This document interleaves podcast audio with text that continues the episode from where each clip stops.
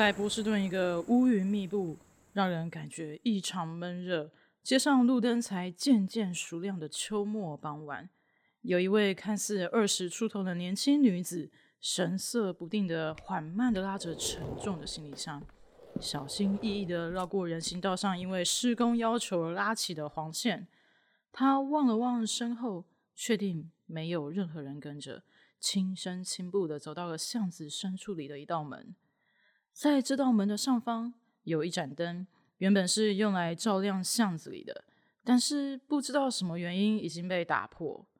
现在这位年轻女子的四周只有一片没有尽头的黑。门的后方是市区里小有名气的台菜馆，但是乌妈妈的里头今天没有营业。不知何时，巷子里地上的落叶开始发出脆飒飒的声响。只见天空突然开始下起了大雨，这位年轻女子赶紧把身上的大衣盖住了行李箱，把脸凑上门缝，十分镇定地说出了暗号：初一十五，猴子去跳舞，你来演，我来唱，大家都来看。约莫一分钟之后，门后突然传出来 B-box 的节奏，嗯嗯嗯嗯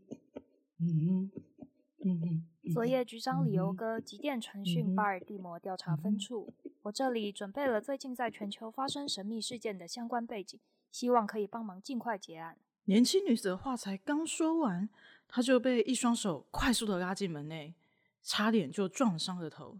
在黑暗中，年轻女子听到有人在她右耳边说：“我是组员 M，Margaret 的 M，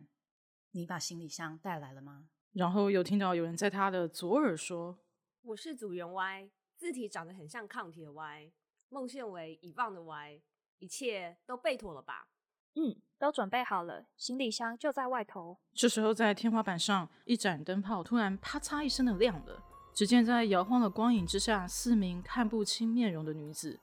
各自双手拿着大把的剪刀，组成金字塔叠罗汉的胜利队形。当剪刀刀锋与玻璃上的雨滴映着灯光。刺着眼的光点在屋内不停来回闪烁的跳动，伴随着空中飘荡着刚刚有人吃过大鸡排、卤肉饭、药炖排骨、地瓜球与臭豆腐的阵阵气味，屋内的气氛诡谲异常。信宜、慧芳、菲比，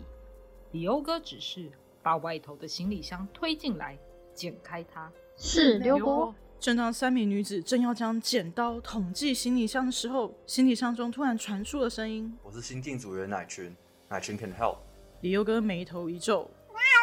发现案情并不单纯，这是事出有因，还是天意捉弄？到底这个团队如何带领我们抽丝剥茧，一件件神秘事件背后发生的来龙去脉呢？就让我们每个月锁定初一十五有听有 Bobby 的 ETBA Podcast 第二季吧。